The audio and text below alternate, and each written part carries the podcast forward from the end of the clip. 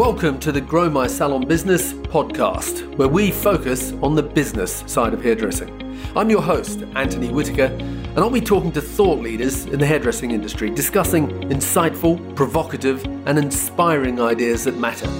So get ready to learn, get ready to be challenged, get ready to be inspired, and most importantly, get ready to grow your salon business.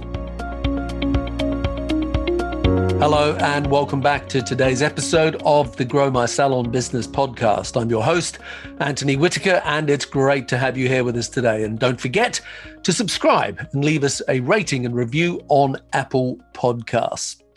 So let's get on with today's show. This is part two of a two part series, continuing from last week with the incredible Eugene Souleiman. So if you haven't already listened to part one, then I highly recommend that you start with that because this is the second half of that interview. So without further ado, let's take up where we left off with session hairdresser Eugene Souleiman.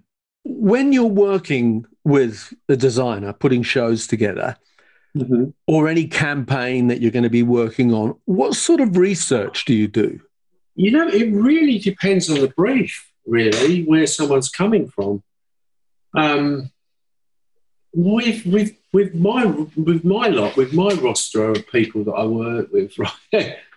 We're, we're all kind of like a little bizarre in our own little way. We've all got our little quirks and foibles, right? So mm. I think it can come from anywhere, right? I mean, uh, the the Margiela the Margiela show, uh, film that we've just recently done that that came from a story. It, also came from a, a group of people um, that were around in like the 30s, and they were called uh, Kibbo Kift.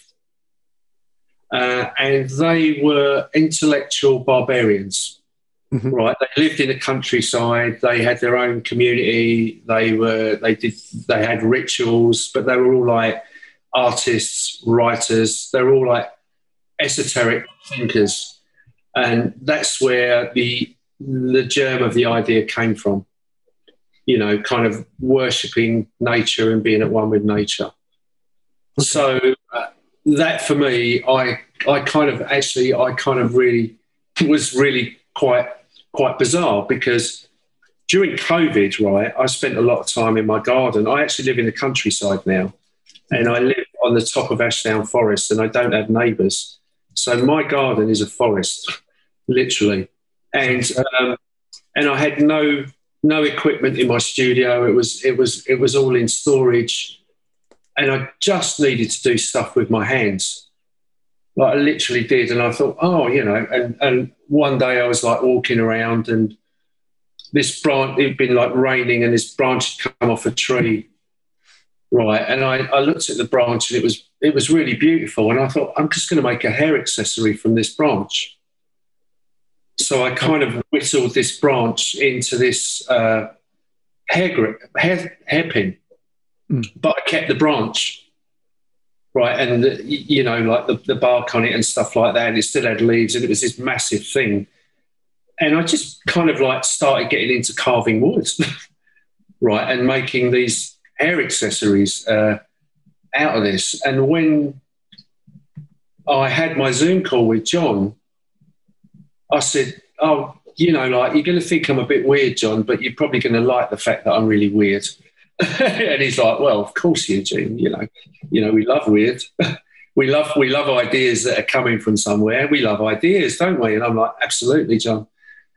And he said, "Well, well, my dear, what have you got to show me?" Because he's a he, he's, he's a, probably uh, one of the campest men I've ever met in my life. He's fabulous. he really is. Uh, and I said, "Well, I've done this." And he went, Oh my God, do you know what we're doing? And then he told me the story. And I said, Oh, it kind of, it, it all ties, it all kind of ties together. Right. And uh, because we're coming from the same place, aren't we? He's like, you, you, know, and I said, Yeah. He's like, I absolutely love the idea. I love it. Mm.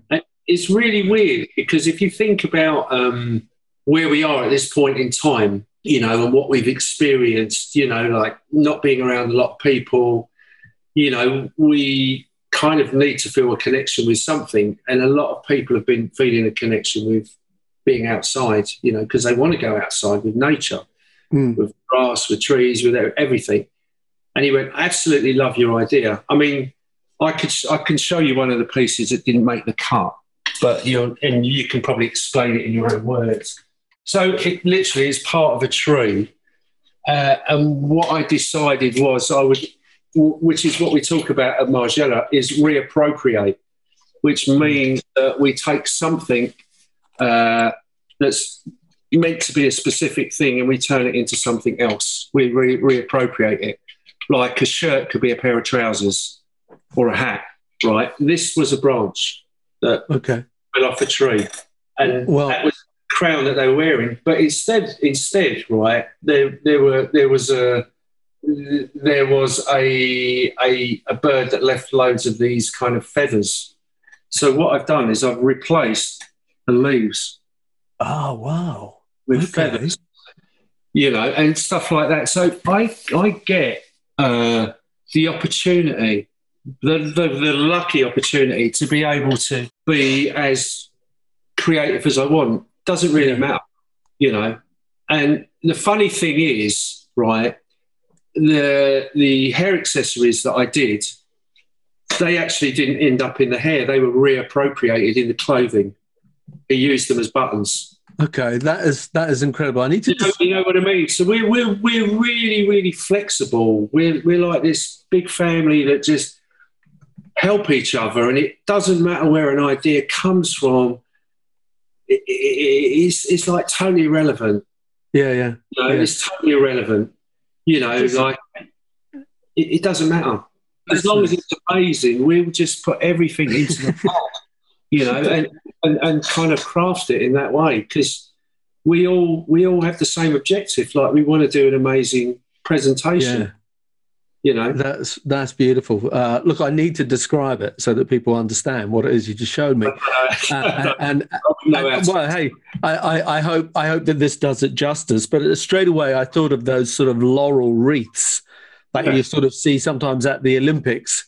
Mhm. You know, when they're talking about you know the history of the Olympics, and they talk about Greece and Athens, and they have like this laurel, you know, sort of wreath put around you know the the uh, the woman's head, and it sort of reminded me of that. But instead of there being leaves on the end of the of the twigs, and that's obviously what those laurel wreaths were made of, you've replaced the leaves with feathers, and it just looked stunning. That's, that was incredible. So, so you've. I didn't want to interrupt you there, but that whole idea of collaboration is so incredibly important, isn't it? Like to, build a team. collaboration, right? Collaboration, right? Is uh, to, to, to, to me, uh, collaboration really is is about uh, is about connecting with with with people and seeing seeing the value of what they do, right? And kind of jumping into their world. It's really about communicating and uh, uh, and and having the same goal to produce something that is hopefully incredible. I mean, you know, like I mean, I, I I do stuff up quite a lot as well, right? I'm I'm I'm definitely not not perfect in that, but those mistakes always lead to new ideas. So Yeah, yeah, I I I, I like I I really honour the process. The process is is absolutely the most important thing, with without a doubt yeah, process initiates the outcome for sure. You know, and you've got to be open to the process, right? And you've got to be open to the process changing as well. Normally, right, it changes for the better. It really does if you're in true collaboration with someone. yeah. That's such an Yeah. important statement. Such an important statement. Where, where does I, I've I've written this down as you were talking. I don't know if it makes sense. I wanted to ask it to you. Uh, where does fashion stop and art start?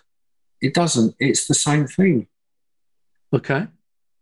For for me, for me, it is. You know. Yeah. Um, but I I guess right. I guess the path I've travelled is not probably the normal the norm.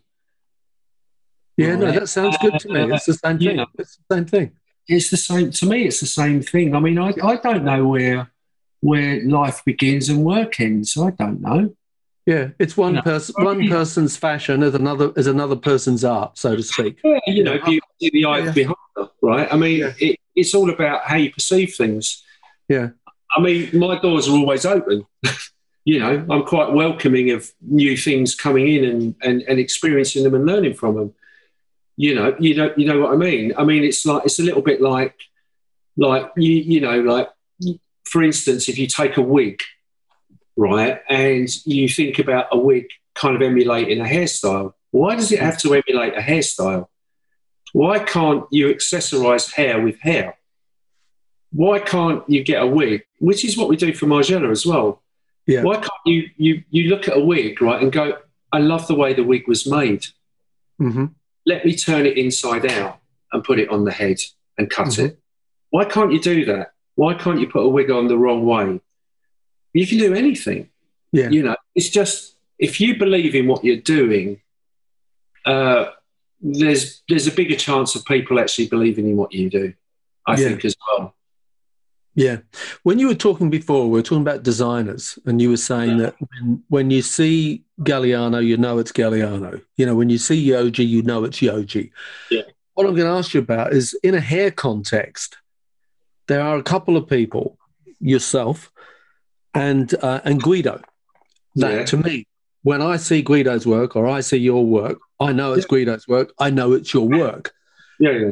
So what is and that's a that's an incredible that's an incredible thing to be able to achieve because within that there's a lot of diversity as well. So what I wanted to ask you about is what is the sort of red line that runs through Eugene's work so that you know it's Eugene's work? I think when you look at my work, there's uh, probably a perfection to imperfection, Yeah. if that makes any sense. I I love that. I love that phrase because there's a Japanese term that means exactly what you just said. Um, it's like imperfectly perfect, right? yes, Uh, yes, and perfectly perfect. There's a, there's a Japanese word for that. That has kind of more of a maybe a kind of like human quality to it. Yeah. Okay. I guess. I, I don't know. I mean, I I never sit down and think, you know, like what's my take on it. Like, for instance, right, one of my, my favourite hairdressers of all time, uh, ever actually, my favourite hairdresser, period. Apart from say someone like you know, like the masters, like Trevor and Vidal, right, and and Mark, uh, is a guy called Julien d'Ys. Yeah. like phenomenal. Yeah. I, I look at his work and I know, I just know. When I see his work, I just go, go on, Julian, you've nailed it again. Right, I love it. Love Yeah. seeing what he does. Uh, he- he's, to me, he's an absolute genius. Uh, and there's, there's no one like that. It's When I look at it, it's just like poetry. Yeah, I know, Yeah. I know exactly what you mean. Uh, the word that I was thinking of, the Japanese word for imperfectly perfect, is wabi sabi, Wabi-sabi. Uh, which wabi sabi means imperfectly perfect, and it's There was, such a a. restaurant, there was a, there was a restaurant like that in Melbourne. Oh, there you go, imperfectly perfect. yeah. Well, Okay. So when you work with so many different designers, you've done so many different campaigns over a long period of time. yes. Do you have a Do you have a favorite? Do, do you have a campaign that you go, oh, Anthony, you should have a look at this. This is my absolute, you know, Do you know what? Oh, do you know what? I'll be very truthful, right? And I'm going to say no, right? And there's a very big reason for that, and, and that is that I am my own worst critic. Yeah. Right. I'm never truly satisfied with what I've done, ever. Um, and I always think that there's room for improvement, whether it be uh, from from a creative standpoint or whether it, it, it be from a a visual standpoint or whether it be from a uh, uh, a, a technical standpoint. I, Yeah. I, I don't I don't ever feel that, and I always feel like I'm a student. I feel like I'm not good enough. Uh, there's a lot more to learn. I, I've, I've always felt like that, and there's a lot more to experience with with hair. Yeah. So, uh, and I always think like probably my best work is probably yet to come. Yeah, that's a great that's a great attitude. In line with that, and some of the stuff you've been talking about, where where you really you know stretch the boundaries. How important is confidence in in being a successful editorial stylist? I think it's really important, actually, and I think people have to feel that uh, they're being cared for with really good hands and a, and, a, and, a, and a good mind, and they have to feel understood. Yeah, I think confidence. I, I think comes with. Um, it's a fine line when we talk about humility. Confidence, confidence, confidence could be confused with uh, arrogance as well, mm. right? Yeah. Uh, and I think it can be confused with arrogance if you don't listen to people. Yeah. And you don't take into account their perspective and what they, you know, what, what, what, how they envisage something being, looking, yeah. you know, what their take is. So I think being confident comes with listening for a start. Yeah. You know, like having really good ears and, and, and looking at, looking at a situation. Then I think it's really down to, like the amazing training I've had, seeing how I can work something out technically to create that visual for that person. And then it's like, uh, how do I do something I've liked as well? So there's there's like kind of three kind of criteria, but I'm always last, right? And I like to leave myself last because I like to get it right, and then I like to add, right? And when I've when I've added, right, and people see what I've added, they're more confident to allow me to express myself further with the hair. Yeah. They have more faith in you. They see what you've done. And then you go, well, you know, we could do this as well on the next shot, and maybe that would be good with that outfit. And I like the texture of that, and that splash of colour there is really great. Maybe we we do this, you know. And what you do is you bring them into your world. Yeah, you that know, makes a lot of sense. Yeah, you make a part of that experience, you, you know, and I, and I think that's really important. You know, for for instance, like I was uh, talking with John once, and he was saying, you know, like I want that, I want them to feel like they've just come out of the shower, right, and they've done their hair really quickly. And I, I, I looked at it right, and, and this is like this is where you kind of like an idea will come to you, right, but subliminally, like straight to you. And I said, mm. "How much of a rush, John?" And he said, "A rush." And I said, "Like a real rush?" He said, "Yeah." I said, could they have forgot to rinse the shampoo from their hair? and he just started smiling at me and he went, Yeah, they could do that. right? And and we kind of like for his show, we gave the girls this wet hair, and then I got shampoo, and I whisked it up in a in a bowl, so it was like foam, and we literally threw foam onto their hair as they were going out the catwalk, and it looked fantastic. Amazing, Amazing.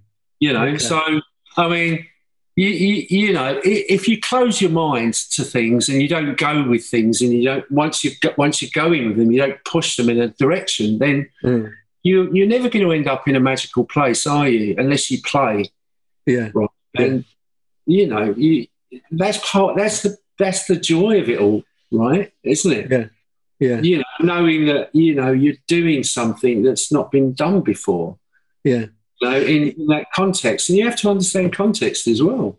Yeah. That plays a big part in it. Yeah. Um, you touched on social media before, uh, and obviously your career's one. yeah, yeah, you know, your, your career's sort of covered both ends of social media from where it is today. But when you started, there was no social media. Um, how important is uh, social media to you? Like, what impacts it had on you? For me, social media is um, it, it's like uh, it's a really great thing, and it's a terrible thing at the same time.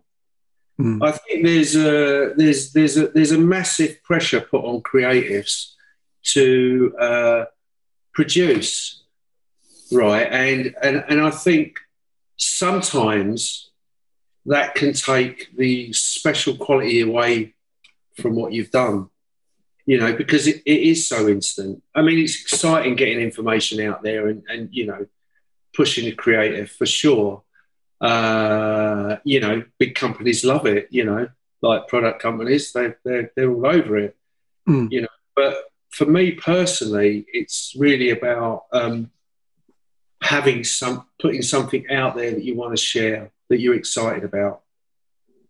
You know, luckily I'm excited about a lot of things that I do, um, and I try to record them, um, you know, and put them out there. But I don't put everything. I don't do like two posts every day at certain times and stuff like that. Mm-hmm. You know, I, I just kind of post what I love, Mm. really. What what excites me, what I find interesting, um, and I think the whole whole notion of having followers.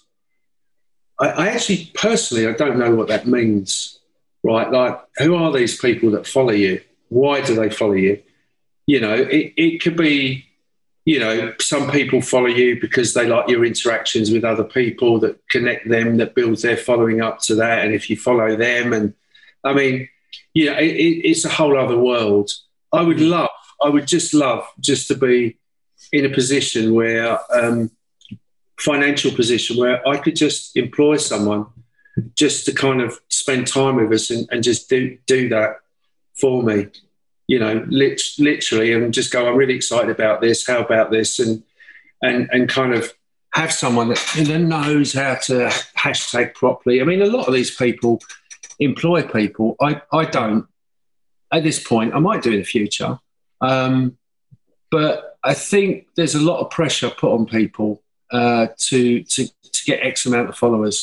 Mm. You know, from a a, a lot of businesses, and and I think that's wrong. I, I think that's kind of a little bit immoral, and I think people should really just be looking at the ideas uh, and and the create creativity that comes from that person, and just see it as see what they do as as, as a validation, rather Yeah. than they put out there as not.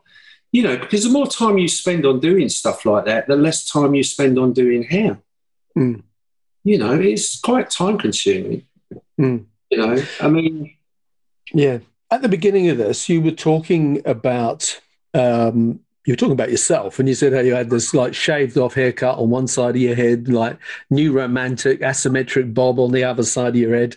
And uh, what I wanted to ask you about was, and so that was obviously very raw, and that was where you were at at the time in terms of the influence from what was happening on the street and youth culture and music and everything merging together. Yeah. You're now in a very, very different place.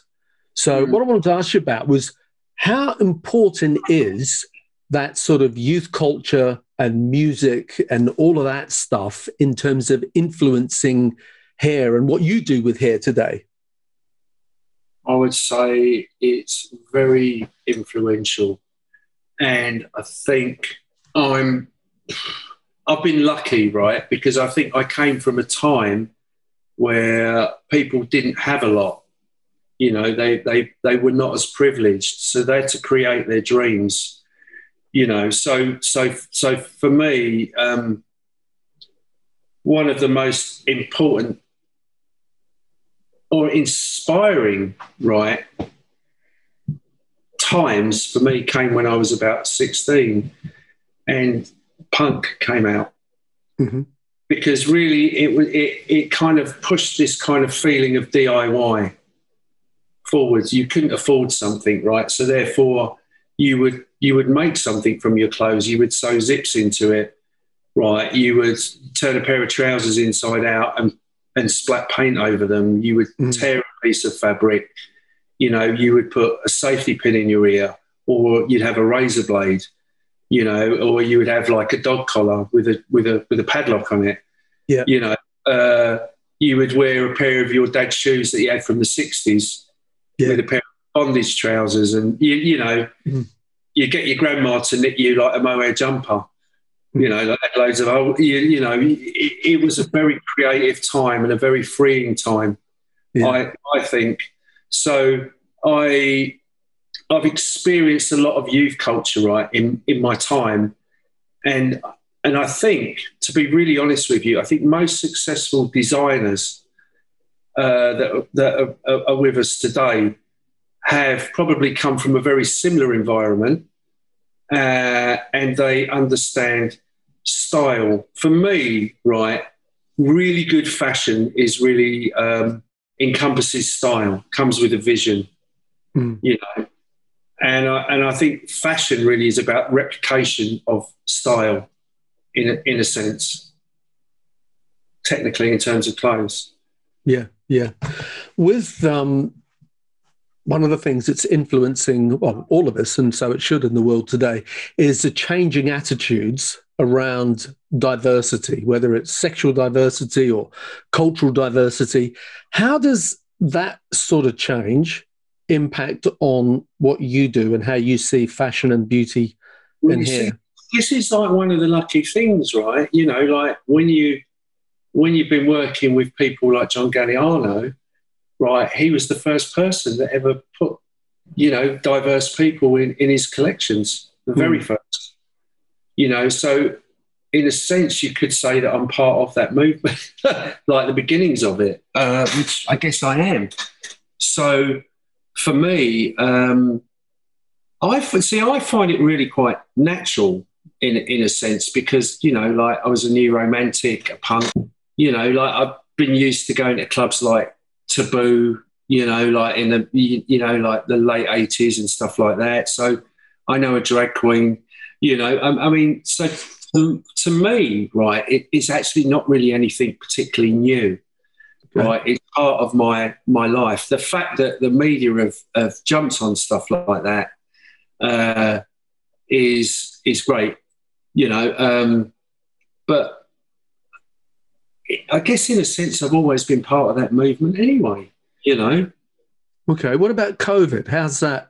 You know, what do you see the impact when we look back at it and go, COVID caused this sort of change in how we look at fashion and how we think about beauty, etc.? I don't think it has caused anything, actually, if I'm being really honest with you. I think okay. everything that, uh, that has existed post COVID, right, um, has always existed, except we've been so busy doing stuff that we probably not needed to do and not really had any time to think about it. And I think having that time has really brought a lot of things to the fore. You know, people yeah. can actually think now. Uh, all of these, all of, everything that we're dealing with today has always existed. It's just that we've not been aware of it because we've been so busy. You know, and I, and I think I, I really think it's that, and I think that you know it's brought the best out in some people and the worst out in others. Yeah, you know, all those cracks have just become like massive cracks now and and everything's open, which is a good thing because it, it means that we can heal those cracks. Because now we see we see them; they're not these little minute things. Everything's been magnified. Yeah, you know, and and I think that's brought on. It's sped up what has what has always been there, and and and kind of let it rise to the surface. So now we can deal with all of those issues that are really important, very important, you know, culturally, uh, you, you know, sexually preference, what in a sexually preference way, whatever. You know, all of those like real human kind of like dilemmas are all very visible now. And what you're finding is you're finding there are a lot of voices. There are lots and lots of voices and lots and lots of people to listen to. Some of them are like incredible, and some of them are probably not educated enough to to actually be able to talk about them. But but at the same time, we live in a free society, and and that's really important that people do have a voice. Yeah. However, you know, I think when you're listening to things, I, I, I, do think that you need to think about them and not just accept them. You know, you need to ask questions, uh, or I do. You know, um, so I, I, I think you, you know, like the diverse age we're living in, it's great. Yeah, it's great. I was saying to my daughter the other day, like you, you know, we would. I, I, did a did this film with uh, Margiela, and we were. She came into my studio, right, and she was looking. She went, "Oh, she's really beautiful," and I said, "Yeah, she is really beautiful, right?" And uh, she like she she like looked at me. She said, "Why are you saying it like that, Dad?" I said, "Well, you see this this beautiful girl, this beautiful woman." She said, "Yeah." I said, "That used to be a boy." She said, What? I said, He used to be a boy. And she went, She's really beautiful. I said, Yeah, you know, like um, we were, we were, we, you know, we got, we got onto the subject a little, a little deeper. and uh, and and and and she was she was talking about it. She said, but she, she really looks like a woman. I said, well, Rosie, I think she was made to be a woman, but she just came out in a man's body. Mm.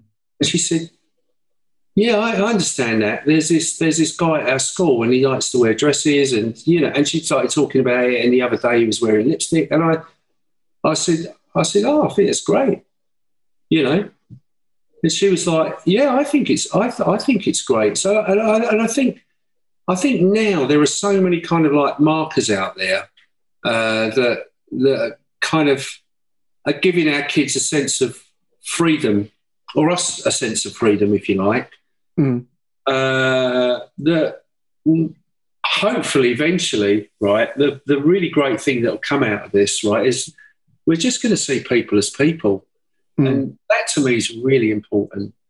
You know, that we, we do we do look at the world in that way and not think, oh, you know, this person has to conform to a specific ideal. You know, I I, I, I think everyone deserves a choice uh, in their life, and and they deserve to be who they should be. Mm. You know, and and for me, I think that's like one of the most important things of being a human being is to be a human being and to be comfortable in your own skin. Mm. Period. You know. Yeah. There's a lot of young hairdressers that they look to the Eugene Souleimans of the world and they go, I want to be that person. And there's often a mystique around what the life of an editorial hairdresser is and what session work is really like. Right. So talk talk to us about that. What what is you know a normal I'm day? Talk everyone out of this. You do realise. Well, that, yeah, I know, I know. It's, it's, good that people have a that they have a realistic expectation of what it's really like. I think right. If you want to work like a dog, you want to work really hard, and you want to suffer with jet lag. Um, and you, don't mind working very long hours and you're prepared to work for nothing to begin with, right, without ever knowing if you're going to succeed, then I think it's the perfect job for you. Um, you know, I'll give you a little, a little, little analogy, right, and uh, or situation. It's quite common, right? You may be flown into, say, somewhere like Los Angeles, right? Mm-hmm and you may end up there at like 10 o'clock in the evening, right? You may be stuck in the airport, right, for three hours waiting for your bag or stuck in customs. By the time you get out of the airport, right, it's like half past 12, right? By the time you get to your hotel, it's like half past one. By the time you've checked into your room and unpacked, it's like two o'clock in the morning. And then you've got a 4.30 wake up call to take you on a two hour drive to the set, mm. right? You're prepared to go that distance with jet lag and that lack of sleep and that amount of pressure. You're going to be perfect. You're really going to be set up. If you expect it to be a bed of roses and think you're going to step into a studio with Kim Kardashian uh, within within like six months of your career, you can just forget it. Mm. Right. You know, if you want something, right, you've got to work for it. And you've also you you also experience a lot of discomfort, right, when you you're kind of put in situations like that. And I think you need to be comfortable with being uncomfortable. You have to be okay with that. Mm-hmm. Right. If you see uncomfort as a force as a source of motivation, you're going to be brilliant at your job. You're absolutely fantastic at it and you're made to do it and you should do it. But if you don't see it in that light, you might be struggling a little bit. you know, you might be. Yeah. Okay. You know, working to like, you know, deadlines, time frames, someone turning up late, you know, you know, I mean, it can be a logistic nightmare. Mm you know, your bags could get not get on the plane. I mean, I mean, you just don't know. You you really don't know. You just have to be comfortable, right, with anything happening to you, mm. good or bad. Yeah. Okay. You know? a lot of what, a lot of what we talked about so far was about um, the relationship between you and designers yeah. and doing sh- and doing shows. Oftentimes, when I talk to people that do what you do, they'll talk about the relationship with the photographer, and they'll often talk about how the photographers that they work with have opened them up to understand beauty and fashion and shape, etc., in a different way. Do, do you have any favorite photographer that you work with? Is there any photographer that you've worked with who's brought something to to Eugene that's made him, you know, grow? I think everyone, everyone I've ever worked with, I've, I've learned from, you know, for sure. Uh, you know, Craig McDean, um, you know, Glenn Luchford, uh, Irving Penn, Richard Avedon, Steven Meisel, Paolo Roversi, Steven Klein. You've worked with all those? Yeah, I've like I've worked, yeah. I've worked, I work with with everyone pretty yeah, much. That's that's uh, fantastic. Yeah. At some point, um, uh, so I think, of course, they do. I mean, you have to understand their aesthetic, right? You have to yeah. understand the world right, and, and how they see things. And you have to find a way of interpreting your vision in their way. Absolutely. You know, yeah. I mean, how can you not? It's, it's, it's a bit like sitting down, sitting down and eating food, right? It's like, you know, you know that you're, you, you know that you're eating sushi when you're eating sushi, right? You, you know, it's part of the course, right? Of course they inspire you. You wouldn't be working with them otherwise mm. right? They wouldn't be working with you unless they thought you had something to bring to the table. Yeah. That was maybe a little bit surprising, but in their world. Of course they mm. know that. Everyone loves a, a good surprise, right? Mm. Most people, anyway. Yeah. yeah. People you know, but, um, but you know, I, I think anyone that's uh, a creative, you know, you should you should you should value their opinion right? Mm. And where they're coming from. Listen to it. You know, it, it, it's totally going to help you grow, enhance what you do. Mm. You have to look at it in a positive light. You can't be like, oh, oh, I, I want to do this because of this, right? Mm. You just go, well, you know, you know. The other thing that it does teach you as well, right, is it, it really teaches you about um, about how light reacts with a person or on a person. Mm-hmm. How light is really important and movement is really important. Our composition is really important. How attitude is really important. How vibe is really important. It teaches you all of those things. You know, like as hairdressers, we just kind of like just cut the head off, right, and look at the hair. Yeah. All right. Yeah. You know, I don't. I, I, I haven't thought like that for years, but I used yeah. to think like that. Mm. And until you're exposed in that environment, you you you don't know. You know, mm. you you need to experience it, mm. or at hmm. least it. Okay. Yeah. I think well, it's really important. Yeah, we, we need to start wrapping up. Um, I just I just want to wrap up with, with, with I've got six questions I want to ask you. Actually, there's seven, but I just All want right. to answer them really quickly. Just All short, right. short, sharp answers. You'll be relieved about that. and it's Go on. First one. What's your biggest strength? My tenacity. Your tenacity. Okay. What what drives you? Uh, my tenacity. I knew you were going to say that. okay. Uh, how do you stay relevant? How do you how do you constantly reinvent yourself? You don't care about staying relevant. Don't consider it. Don't ever hmm. be, don't ever want to be relevant. Always, always have your own thing. Have your own thing. You okay. can't. Don't try to be relevant ever. It's it's creative death. Yeah, that's a really interesting answer. Okay, um, what's the biggest lesson that you've learned in life? Not necessarily hairdressing, although the two are sort of interlinked. I can't you out of this podcast, mate. But uh, and it came from my dad when he saw a girlfriend that I brought home once. But I won't,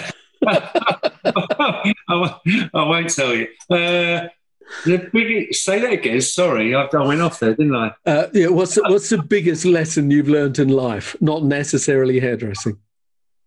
it came from Pat McGrath.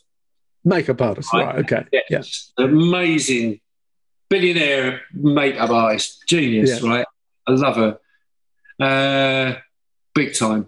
Um, we were on a Jil Sander job, and we have this kind of we have this connection. Like we, we can look at each other's expressions, and you, you know we, we we we we know what we're we know we know. I know what's going on in her mind. She knows what's going on in my mind. We you know yeah. we're that close. Uh, it came on when we first started out, and I realised right that I was doing really quite well in my career. I was doing a Jil Sander ad campaign, mm-hmm. Right, and I was talking away, and I could feel right this foot on my foot, this pressure, and I could see Pat out the corner of my eyes, like I could see her eyes like looking at me, and she leant over and she whis- she whispered in my ear, she said there's no place for Johnny Rotten in the fashion industry, Eugene. and it was her way of just telling me just to chill out and calm down and not be so precious. And to this day, we laugh about it, and, and it is such a truth. It really is. That was that was that was a moment when I realised that I needed to listen. Okay. Because I could have so got fired yeah, yeah. Because yeah. I was like lively little boy from southeast London. Right. You know, okay. uh, you know, and there, you know, in a, in a Paris, in a you know high end Paris in studio with a high end client, uh, council estate wasn't going to cut it. That's for sure. Right. And okay. She saved me big time. All right, I like it. Uh, next one. How do you overcome adversity when things don't work out? It almost sounds like that nearly happened on that job. You you said I could have got fired. If you had got fired off that job, I see, I see adversity. I see adversity in a positive light, and I see it as a as as a, as a, as a sign that there's growth. I'm going to grow, and mm, I totally immerse myself in it. Yeah, and and and use it as something that motivates me even if I'm not feeling great that day, I'll fake it. I'll yeah. totally fake it. I'll yeah. fake it like you wouldn't believe. I'll, I, you know, you know, I'll fake it like Daniel Day Lewis. I'll right. you wouldn't believe. And, and, then throughout the day, over a period of time, I get to believe it. Yeah. You know. Okay. Uh, yeah. Fake it. okay. What What do you wish you were better at? I wish I was more academic. Yeah. Okay. Unfortunately, I'm dyslexic, which means my, my reading's not particularly great. You know, like the numbers dance around the page a little bit, and sure, yeah, P's become P's, and you know, uh, when I, especially when I'm tired. Uh, yeah. So yeah, I, I, I'd like to be more academic. But dyslexia is almost a blessing for some people, isn't it? It's because maybe you're dyslexic that you're so creative. I thought you wanted me to answer this very quickly, right? But yeah, I see it as a blessing. You did that. You did this yourself, mate. Uh, I, I see it as a blessing. I do because it comes with a different uh, mindset. Yeah, definitely. And I'll explain it very quickly, as quickly as I can. Right. Uh, so forgive me. Right. Um, when I learned to read, I I was self-taught. Mm-hmm. I taught myself to read, uh, and the way that I taught myself to read was I could read a few words, right, and then there would be a word that I didn't understand. So I would go back to the very beginning, read those words, and try and work out what the following word would be. Okay. So once I'd worked that following word out, I could string the sentence and then I would understand the other words. Right. So I'd constantly be reading something, going back to it, thinking about something that I had a problem with. So, mm-hmm. and, and I think, right, that has massively influenced the way I work. Because I'll do something, I'll look at it and I'll go, eh, that bit's not right and I go back to the beginning, think about it, retrace myself, and then build on that. So, yeah. so I think that's really influenced my creative process. And the really weird thing about um, dyslexia and dyspraxia, which is another thing I have. Mm. Very, it's really quite minute though. It's not. It's not uh, anything that's uh, you know holding me back. Is the fact that when I look at um, a say a fringe or side of a head, I can almost envisage what's happening behind that. So I see things in a very three dimensional way, which has become very, very, very uh, a, a massive, a massive plus in in in with what I do, Mhm. really, because we work in two dimensions, and if I see things in three dimensions, I can create another dimension in two dimensions.